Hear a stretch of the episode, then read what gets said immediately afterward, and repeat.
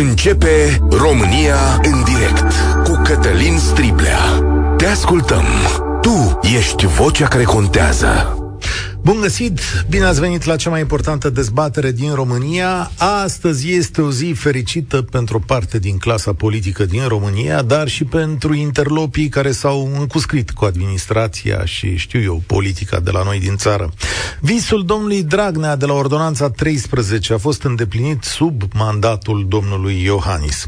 Asta înseamnă că o hotărâre a Înaltei Curți de Casație, care interpretează o decizie a Curții Constituționale, duce la oprirea unor dosare penale, dar, într-o interpretare extinsă, poate goli o parte din pușcării în privința unor cazuri judecate între 2018 și 2022. Cum e posibil așa ceva, o să vă întrebați? O să încerc să simplific lucrurile, iar pe experții în drept îi rog să mă ierte pentru așa simplificare. Totul pleacă de la o instituție care se numește prescripție. Ea e veche în România, în alte țări nu există deloc. Ce face prescripția asta? Stabilește un termen în care poate fi pedepsit o faptă penală. Ai furat, ai omorât, ești corupt. Justiția spune că o pedeapsă împotriva ta are efect doar dacă vine într-un anumit număr de ani. Și de aici începe o sumedenie de calcule. De exemplu, dacă infracțiunea săvârșită de tine ar avea o pedeapsă de 7 ani, un tip de prescripție spune că aceasta trebuie pedepsită, adică trebuie pronunțată hotărârea, termina procesul, în 7 ani durata pedepsei, la care se adaugă încă jumătate din pedeapsă, adică 3 și jumătate, adică în total în 10 ani și jumătate. Dacă în 10 ani și jumătate nu s-a făcut lumină în cazul tău, atunci ești bun scăpat. În 2018, domnul Adrian Mițitelu, da, domnule, domnul ăla cu fotbalul de la Universitatea Craiova, spune că prescripția în cazul lui nu poate fi oprită ori și cum de procuror, că lui nu i s-a comunicat nimic, adică lui îi curgea prescripția, a făcut o faptă și procurorii tot îl anchetau, dar nu-i comunicau. Cazul lui ajunge la CCR și curtea spune așa: domnule, Mițitelu are dreptate. De câte ori un procuror mută un act în dosarul lui și întrerupe cursul prescripției, trebuie să-i spună. Dar CCR nu precizează nicăieri, doar lasă de înțeles că trebuie modificat codul penal în Parlament. Nu o zice explicit. Drept urmare, toți procurorii din țara asta se apucă de hârtii. De câte ori fac ceva, în orice dosar anunță inculpatul. Vezi că ți-am făcut treaba aia, nu mai curge prescripție. Știu, e complicat, îngăduiți-mă puțin, aș vrea să fac un pic de lumină. În 2022, în luna mai, CCR se întoarce și îi zice: bă, dar nu v-am zis să schimbați? Noi nu v-am dat în 2018 o treabă, zice, către procurori, către Parlament. Procurorii zic: domnule, noi nu, Parlamentul. Parlamentul ridică ochii și umerii în același timp. Nimeni nu a făcut un text mai clar de lege, nimeni nu a schimbat articolul ăla. Deși atât miniștri, parlamentari, magistrați știau că acolo e o bombă cu ceas. Poate să vină, poate să nu vină, era ca drobul de sare, a venit. De asta Înalta Curte vine acum și spune: păi știți ce, tovarăși? Asta înseamnă că, de fapt, toate dosarele care aveau prescripție specială, adică limită maximă, sunt prescrise. Ba, e posibil ca și alea care sunt deja judecate să fie prescrise și să iasă lumea din pușcărie. Beneficiari? Păi, Elena Udrea, Ioana Băsescu cu 2 dosare pe rol, condamnate în primă instanță la 8 ani și la 5 ani de închisoare, Tudor Pendiuc, îl mai știți, primarul de la Pitești, Bogdan Olteanu, Nelu Iordache, am o listă, o să vă citesc mai târziu. Și cine mai știe cine e prin pușcărie. Sunt unele calcule care zic, bă, nu știu, mii de dosare. Procurorul Horodniceanu zicea, la mine 70% din dosare. Și din alea judecate. Dar știți ce, prieteni? Ce v-am spus eu e o chestiune teribil de complicată și mulțumesc că ați avut îngăduință cu mine să vă explic asta. Să vă zic însă ce vede cetățeanul din mine. De fapt, astăzi se împlinește visul unei clase politice în mare măsură abjectă la noi, a cărei năzuință nu a fost pentru dreptate. Tot efortul depus nu a fost pentru o țară curată, ci pentru una tulbure. Efort făcut de politicieni, magistrați, judecători, CCR. Nu s-a dorit aici mai multă justiție, mai clară, ci una din care poți să alegi. Diferența față de Dragnea e că acesta a vrut cu barda să facă lucrurile astea, în timp ce acum au venit niște băieți mai cu deștepți, mai cu carte și au zis: bă, lăsați că merge și așa, că nu mai iese lumea în stradă acum. Da, e un moment trist pentru societate și glorios pentru ei. Am vorbit destul. Stați să vă dau și întrebări. 0372069599. Cum primiți această decizie a justiției? Simțiți că face dreptate unor cetățeni abuzați de procurori? Că există și varianta asta. Sau, dimpotrivă, este o victorie a infractorilor? Credeți că justiția din România funcționează mai bine sau mai prost după zilele alea cu Ordonanța 13? Că de acolo a început totul, da? De acolo a început efortul ăsta de reașezare. 0372069599. Mulțumesc că m-ați ascultat atât de mult. E rândul vostru. Sabin, bine ai venit la noi. Salut, Cătălin. După vestea de ieri, e ca și cum am primit un par în cap și m-a aruncat cineva în apă. Știu să not, dar pur și simplu m-am înnecat. Ce a încercat Dragnea atunci, în 2017, e minciună față de ce e acum. Eu am să-ți dau un caz concret. Acum 4 ani de zile m-am dus la primărie pentru a lua o adeverință de rol pentru copilul meu, intra la facultate la Cluj, să obțină un loc de cazare acolo, în cămin. La primărie mi s-a comunicat că am niște amenzi de plată din 2007. Da? Deci eu în 2018 mă duc la primărie și am niște amenzi de plată pe circulație de care nu am fost înștiințat, fiindcă au fost radare. Așa. Și tu vrei să zici acum de ce la mine nu s-au prescris, nu? Așa. Și nu m-au fost prescrise și nu am obținut acea adeverință. Deci în 12 ani de zile la mine nu s-au prescris. Da. Dar acum, pentru un furt de 6,8 milioane al lui Udrea, ea scapă de pușcărie. Da. Eu am 610 lei de plată acolo. Dom'le, cum să zic, că nu e evaziune fiscală, la fisc astea nu se mai prescriu, a avut grijă fiscul. În schimb, știi ce se prescrie la fisc?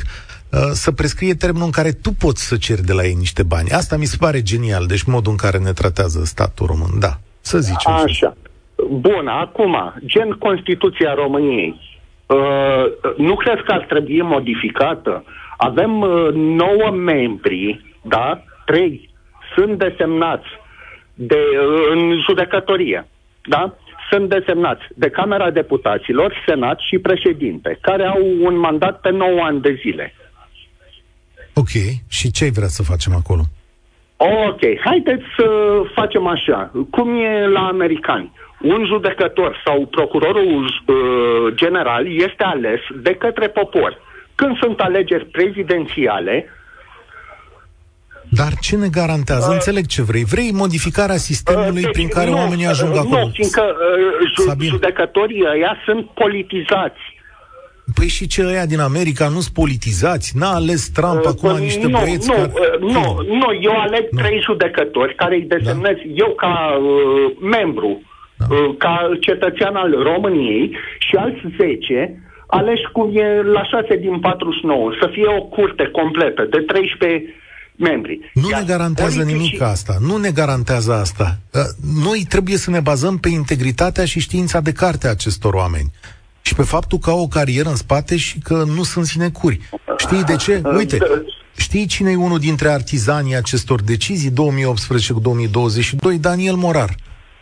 Îl suspectez pe domnul Morar că nu știe carte, că a avut intenții rele aici? Nu îl suspectez, dar atâta timp cât noi suntem politizați și dau un exemplu, nu știu, plagiatele care există în guvern, da?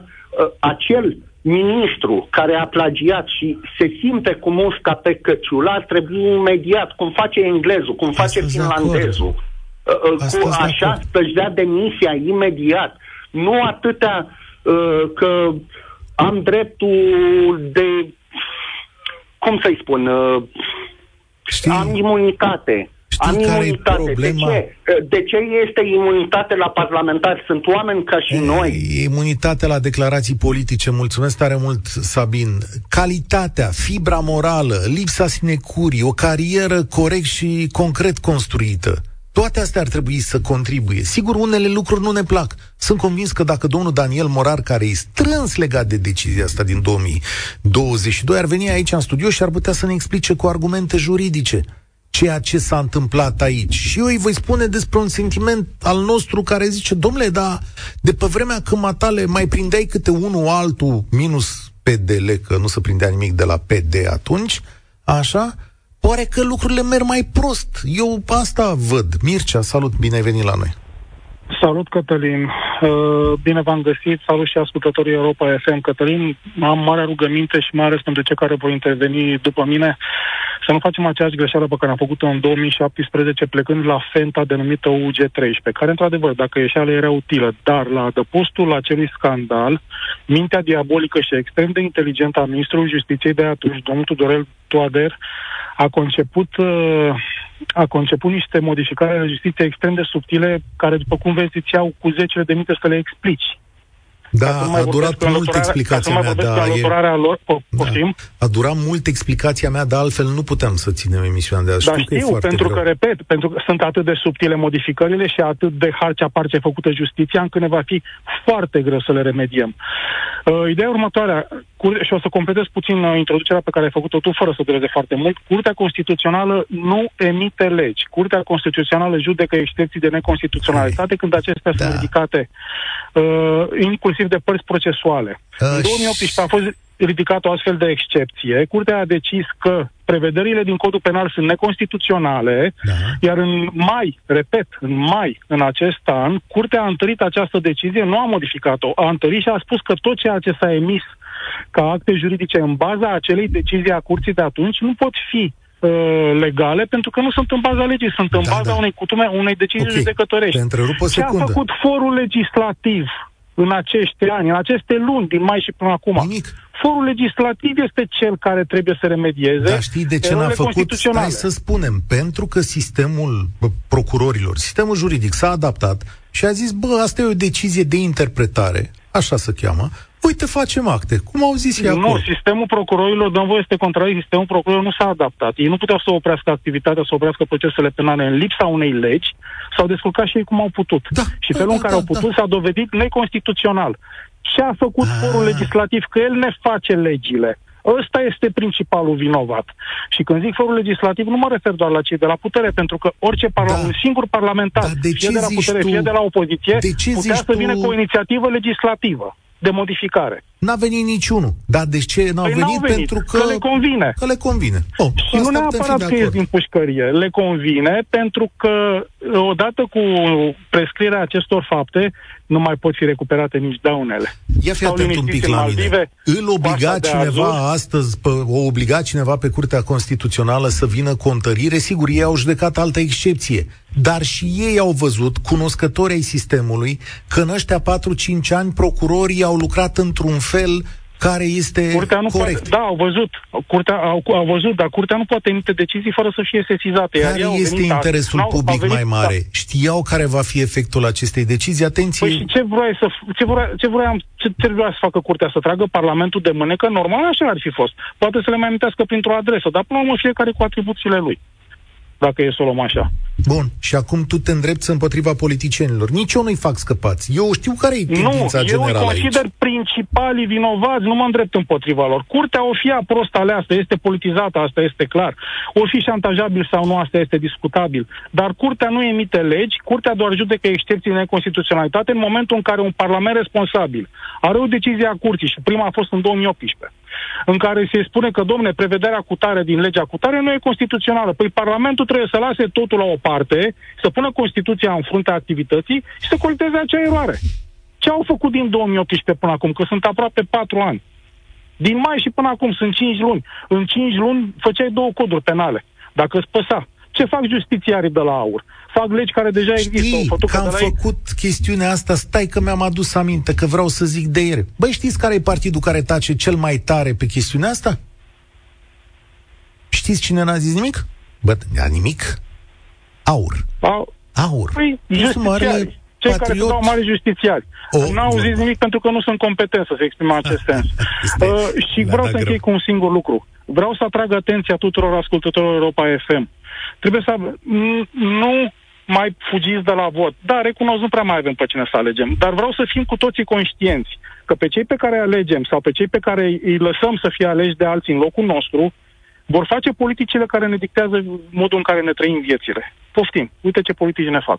Uite, sau nu ne fac. Ăsta e rezultatul. România în direct. Cătălin Striblea la Europa FM. Da, prieteni, Ordonanța 13 s-a desăvârșit astăzi. Astăzi s-a desăvârșit, e adevărat, nu în forma aceea. Ui ce zice domnul Ponta aici. Iohannis a reușit ce n-am reușit nici eu cu crin de Marțea Neagră, nici Dragnea de Ordonanța 13. Practic, cine nu a fost condamnat după 2014 a scăpat. E corect până la urmă.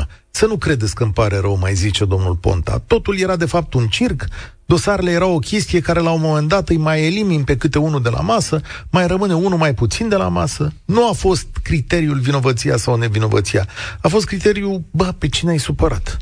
Ce zici, Costel? Salut! Alo? Te ascult. Bună ziua! Domnul Striblea, sunt total indignat față de ce se întâmplă. În primul rând, e atâta de multă mizerie și dihonie în sufletul la poporul ăsta, nu ne putem da seama. Deci, pur și simplu, își bat joc din noi. Dacă ar putea să aibă și controlul zilelor noastre, n-ar mai muri niciodată. Sunt niște oameni care v-am spus, dai pensii speciale la primar, la parlamentar, la... Deci, pur și simplu, este împotriva firii. Acum, eu ce să spun... mai puțin mă interesează că face Udrea sau cine mai face pușcărie. Problema era de recuperat bani. Și da, foarte frumos, cât ai luat? 10 milioane. Cu zobândă dai 12. Da, pune bani jos și ești liber, stai acasă. Nu are nimeni treabă cu tine. Pentru că așa furăciuni din felul ăsta nu cred că se poate explica și poate cineva să-l înțeleagă. Am zis, când este vorba de interesul lor, nimic nu este scump, nimic nu este... N-ați văzut, fac excursii în zone exotice, merg pe oriunde, pe banii noștri, pe asta, nu are nicio treabă una cu altă. Deci, pur și simplu, la tratamente, pe unii vor își dau... Fii atent un pic, Că nu e vorba doar de doamna Udrea aici, locurile sunt mai complicate. Nu, am dat un exemplu așa, deci nu a fost problemă, Doamne ferește. Zice domnul, păi nu, că îți dau eu, am lista aici, de Tudor Pendiuc, Mihai Chirica, Nelu Iordache, da. Petru Luhan, merge. Deci nu, am dat doar un exemplu, am zis că să fie recuperat prejudiciul. Domnul procuror Horodniceanu, știi, a fost șeful de la DICOT la un moment dat. Păi avea o barbă așa, mai... Cu bărbiți mai grăsuri, așa. Ce zice domnul Horodniceanu? Ăsta e procuror vechi. Cred că nu mă hazardez dacă spun că mai bine de 70% din dosarele mele vor fi prescrise. E vorba de infracțiuni comise în 2015, 2016, 2018. Delapidare, evaziune fiscală, trafic de persoane, infracționalitate informatică. Cele mai multe dosare sunt pe infracțiuni economico-financiare. Și noi trebuie să... Domnul Răzulescu și ăstea au propus acolo să dai dule prejudiciu înapoi. Dacă ți-i prinde, dacă nu ți-i prinde, ești în regulă. Da. Bun. Și acum ce mai facem, stimate domnule? Nu avem ce să mai facem, domnul. Deci este o clasă politică exact, cum să vă spun, noastră, cam ferma animalilor. Deci au ajuns porcii la putere. Ei tai spânzuri, ei fac tot ce vor. Astfel, cel puțin, dacă ar putea să ne dețineze și zilele și viața, n-ar mai muri niciodată, n-ar mai avea nicio treabă ei. Fabulos răspuns. Deci, efectiv, nu mai e pe cine să alegi. Deci, lasă că veni și momentul ăla și ne socotim noi și la data respectivă. Mulțumesc, Costel. Da, invitația mea e să nu uitați. Știu că în viață sunt probleme mai importante decât astea. Dar ăștia ne-au întors în timp. Suntem în 1995-2000. Nu se mai întâmplă nimic acolo. Tiberiu, salut! Ești la România. Salut, Cătălin, și salut pe tot ascultătorii Radio Europa FM. Și să știi că și eu sunt foarte trist și indignat. Și chiar am avut acea senzație ce a zis domnul Ponta, că Iohannis a rezolvat totul ce ăștia s-au chinuit să rezolve. Și Chiar acum au plecat olandezul de câteva zile și nu știu. Da. Fii atent, uite, îmi scrie cineva pe WhatsApp: politicienii vor ridicarea MCV și se bat cu pumnii în piept când îndeplinim condițiile de aderare în Schengen. Ne mirăm că Olanda se opune? Ha? Da. Da, nu, nicio mirare și cred că putem aștepta mult și bine de-am încolo, cred eu. Dar nu, deci pe cuvânt, mi-e rușine și în locul lor și pe cuvânt. Deci nu se poate așa ceva să, în 2022 să ne întoarcem chiar așa în timp ca în epoca de piatră și noi cetățenii care noi am votat să bată joc de noi în ultimul hal și în trecut și în viitor. Asta se va întâmpla dacă nu se întâmplă ceva, habar n-am. Dar e un dezastru pentru țara noastră, din păcate, și nu știu scăparea care ar fi, pentru că sunt uniți. Degeaba vrem noi un judecător de acolo, un judecător, oricum până la urmă sunt toți prieteni și până la urmă nu o să fie absolut nimic, doar praf în ochi. Și asta merge de ani de zile, praf în ochi, ca noi până la data alegerii să fim foarte antrenați și foarte cu minți, să mergem să-i votăm, că după aia iarăși o să ne arată că, de fapt, dom'le, da, ei... Tiberiu, teoria aia noi în calcul că, uite, zice domnul Ponta și, dom'le, erau și oameni nevinovați care au trecut prin chestia asta. Că da, la un moment dat... Știu că chiar am s-o discutat și chiar oameni pe care au deranjat, sigur, o trebuie să scape de ei cumva. Unui Becali, de exemplu, dacă te uiți bine. Domnul Becali acum stă, vede de mingea lui mai departe și... Așa, să stai cu minte și atunci nu o să mai fii deranjat. Și îndem să înțeles. Eu mă gândesc că după un flux vine și un reflux. Adică mai ții minte cozile alea de la DNA când îi lua și îi urca pe toți pe scară 7, 8, 10, 20? Ții minte imaginea aia? Da, era o imagine foarte frumoasă, numai că oamenii erau lăsați în pace după camera, le filmau. Ia gândește-te dacă era o imagine foarte frumoasă sau o imagine foarte urâtă. Pentru că s-ar putea ca între ăia 20 care erau puși pe scara aia, unul să fi fost nevinovat. Pentru asta avem justiție, să hotărească justiția. Da. Chestiile astea. Eu văd lucrurile așa, mulțumesc, Tiberiu. A existat o situație de flux. Când s-a făcut anticorupție, începută de domnul Morar, s-a tras tare, s-au prins unii, alții, dar am văzut și dosare prost făcute. Am văzut lucruri care erau cu mari semne de întrebare. Am văzut legi la limită. Am văzut unele absurdități în chestiunea asta și atunci oamenii ăștia din clasa politică s-au organizat și au zis: bă, ăștia chiar vin peste noi? Stați că avem noi act de cojocul lor. 15 ani mai târziu am ajuns la chestiunea asta, da? Adică lucrurile s-au întors, suntem la T0. De-aia zic că unii dintre ei deschid șampanii. E cineva care îmi scrie că și presa e de vină, pentru că de 8 luni nu știți altceva decât Ucraina, în loc să stați cu ochii pe ticăloșii ăștia. Să stă cu ochii pe ticăloșii ăștia atât cât se poate într-o democrație normală. Eu cred că despre asta s-a scris destul de des. O să vezi gazete care scriu asta destul de mult. Și altfel e greu să cântărești între două probleme. Un război care vine peste noi, trebuie să recunoști că e ceva ce nu ni s-a mai întâmplat. Cătălin, salutare, bine ai venit la România în direct. Cum ți se pare acest moment? Vă salut.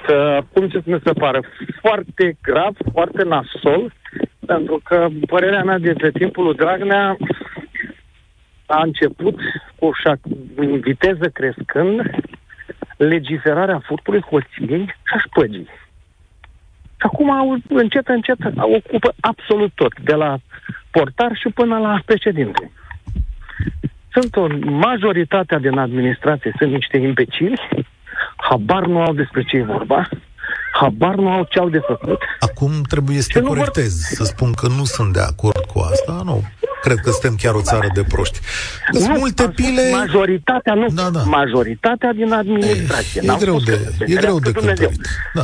Știți de ce? Pentru că în momentul în care îl pui pe unul care trebuie să fie obedient, să facă ce îi spui, ăla habar n-are ce are de făcut.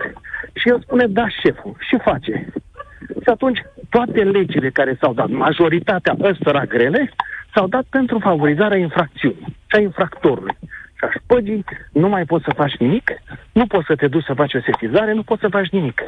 De fapt, asta e durerea.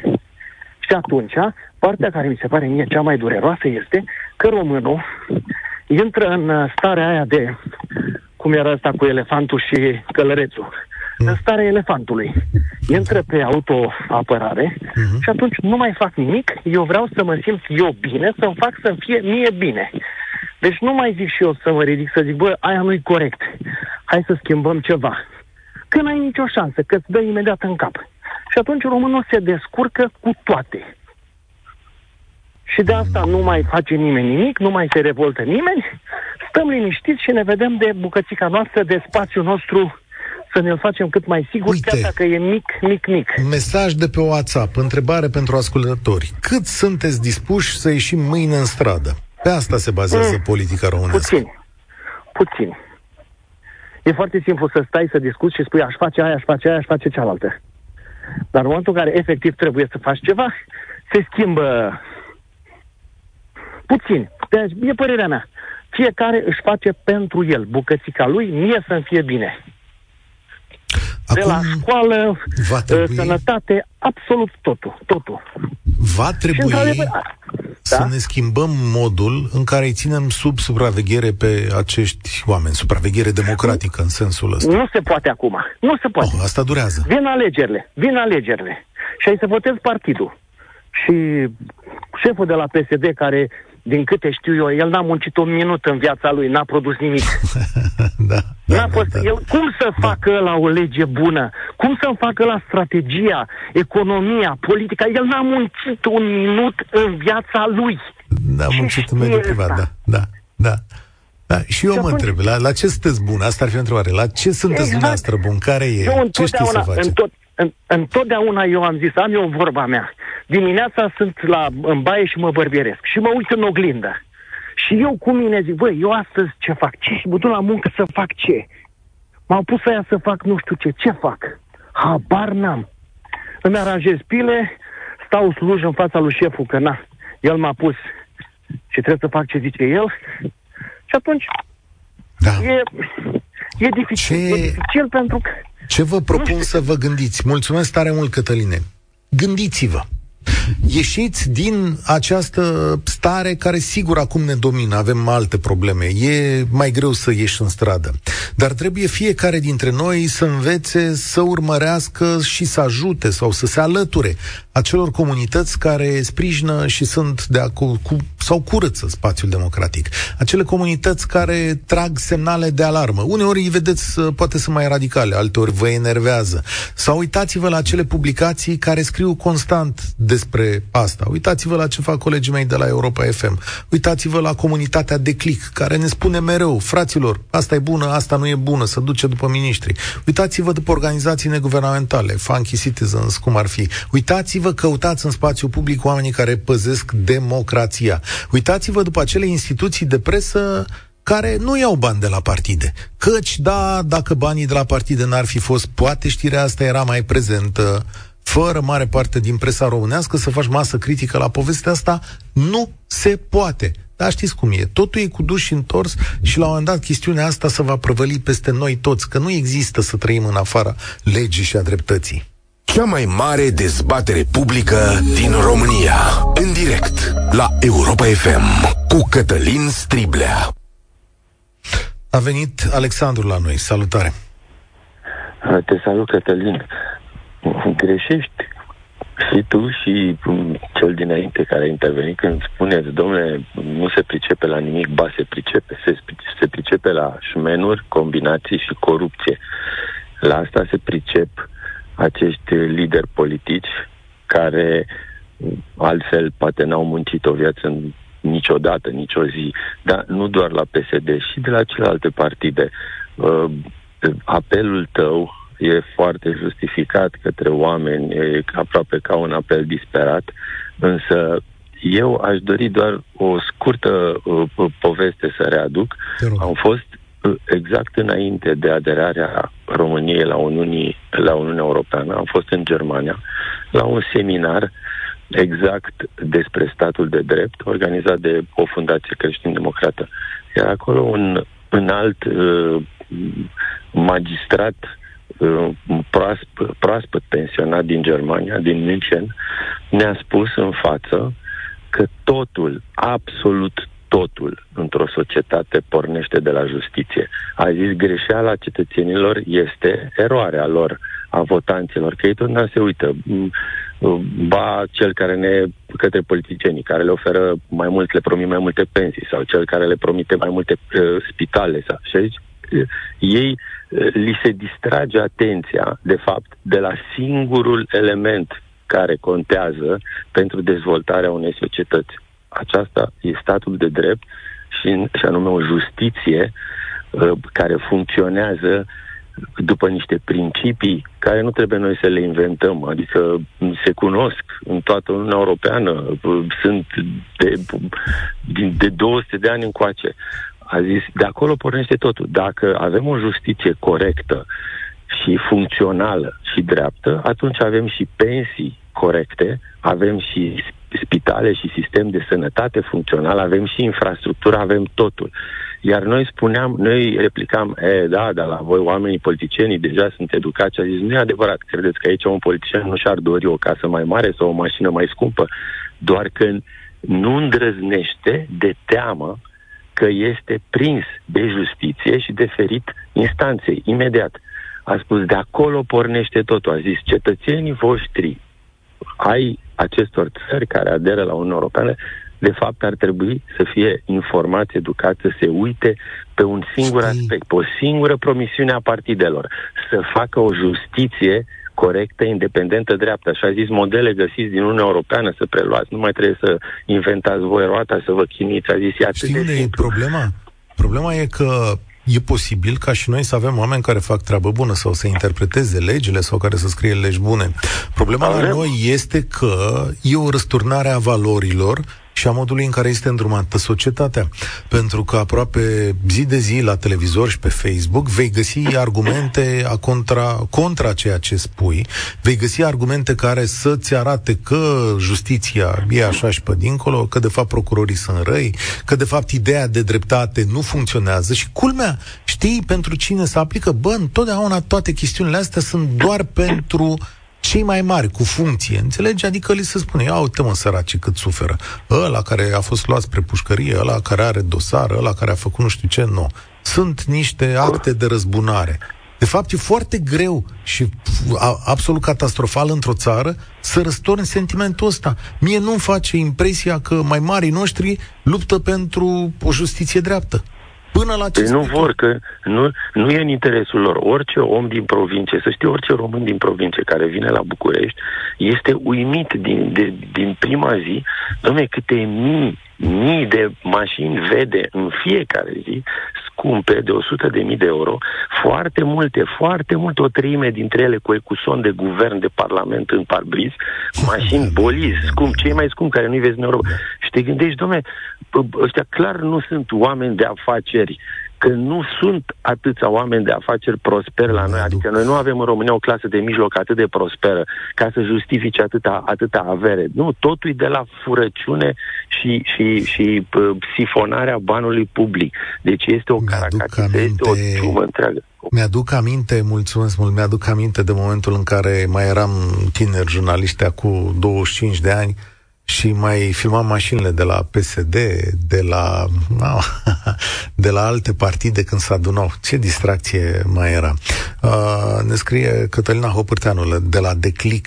Vă ascult emisiunea acum. Problema e că asta e doar prima amnistie. După decizia CCR, guvernul Ciucă a dat o ordonanță de urgență pentru modificarea codului penal. Asta înseamnă că peste 5 sau 10 ani va veni o nouă decizie a CCR de prescripție.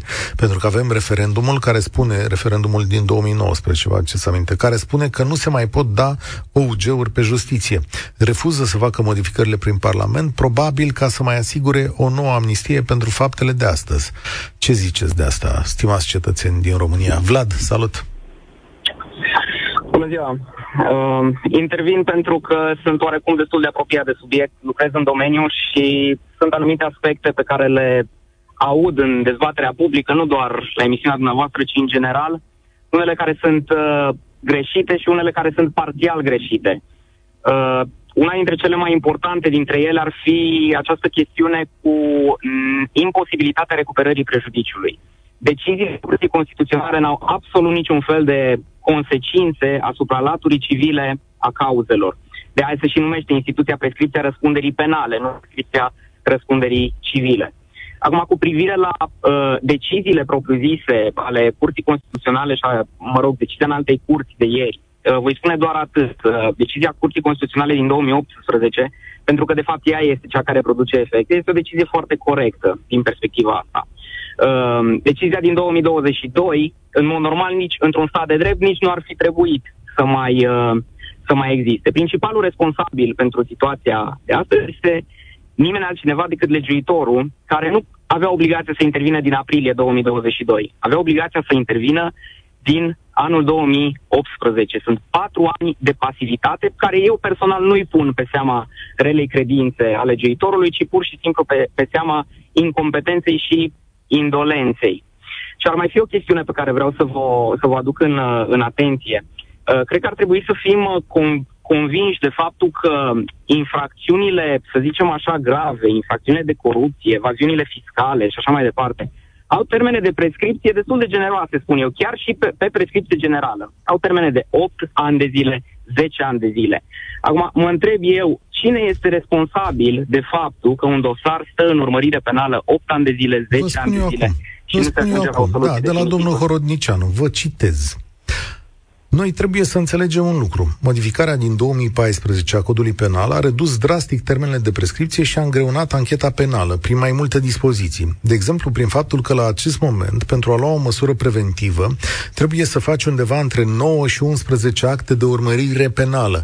E mult mai dificil și mult mai îndelungat procesul din cauza instituțiilor care, în principiu, sunt menite să garanteze drepturile și libertățile inculpatului. Pe de altă parte, instituțiile noi care au fost introduse în 2014 duc cumva la trecerea unor perioade mai lungi pentru rezolvarea unei cauze penale.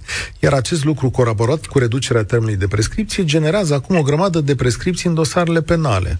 Aveți încredere în experiența domnului procuror Horodniceanu?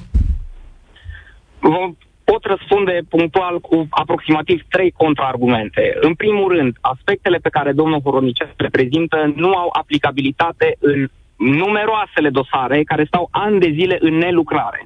Atât la parchet, în general la parchete, la instanțe nu prea pot să stea în lucrare. În al doilea rând, într-adevăr, setul de garanții suplimentare aduse de noua paradigmă penală sunt unele congruente cu lumea în care dorim să trăim noi și cu lumea în care trăim, cu procesul penal modern, european. Și 3 la mână, nu cred că aceste garanții pe care legea penală le aduce persoanelor acuzate de săvârșirea unor infracțiuni, care pot să fie de foarte multe ori, inclusiv persoane nevinovate, nu aceste garanții sunt în măsură să îngreuneze activitatea de urmărire penală. Mi-ați dat un citat acolo din o chestiune privitoare la măsurile preventive. Măsurile preventive n-au absolut nicio legătură cu soluționarea cauzei de către procuror. Ele sunt oarecum paralele, vizează privarea de libertate a persoanei cercetate. Dar acest aspect nu are nicio înrăurire în avansarea anchetei și trimiterea dosarului la instanță. Dar toate acestea coroborate, înțeleg că sunteți avocat și avocaților le pică foarte bine perioada asta, dar toate acestea coroborate cu... Mie că nu, și eu pierd din cauze. Deci, toate astea coroborate, eu știu că e un teren foarte frumos de joacă pe care domnul Predoiu l-a făcut avocaților. Domnul Morar nu trece și el în avocatură, domnule, după ce pleacă acum de la Curtea Constituțională? Mă gândesc.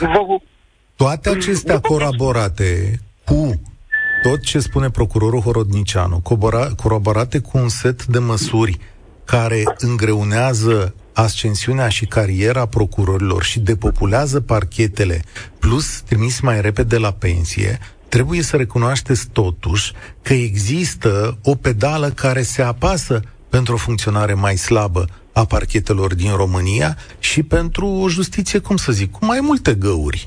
Pentru o justiție penală cu mai multe găuri decât înainte.